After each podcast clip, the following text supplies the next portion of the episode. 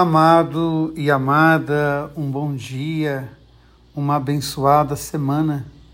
A palavra de Deus nos traz hoje a experiência de Davi, o seu sofrimento, a sua perseguição e as pessoas que vão amaldiçoá-lo. É interessante essa confiança que Davi tem na misericórdia de Deus, porque ele sofre perseguição. Alguém diz que quer matar aquele que o maldiz ele vai dizer: se Deus permitiu que seja feita a vontade de Deus, mas eu busco nele a misericórdia. Muito interessante essa expressão.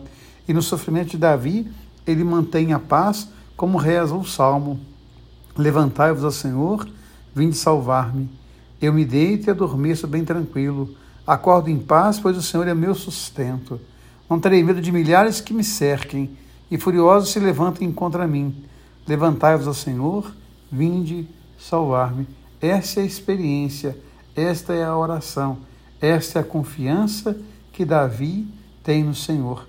E o Evangelho também é extremamente interessante e rico, porque ele mostra para nós o poder de Jesus Cristo.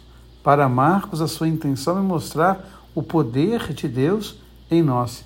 E olha que interessante, um homem que vivia entre os mortos, que vivia nos cemitérios, um homem que carregava o inferno dentro de si, um homem que não tinha mais vida, mas quando chega diante de Jesus, Jesus liberta esse homem. E esse homem quer seguir Jesus, ele vai dizer: volta para tua casa, volta para tua parentela, volta para tua vida, mas agora viva de forma diferente. Que a gente possa buscar então essa experiência de nos encontrar com Jesus, deixar que Ele seja o nosso sustento e na nossa vida, na nossa história, proclamar as maravilhas de Deus.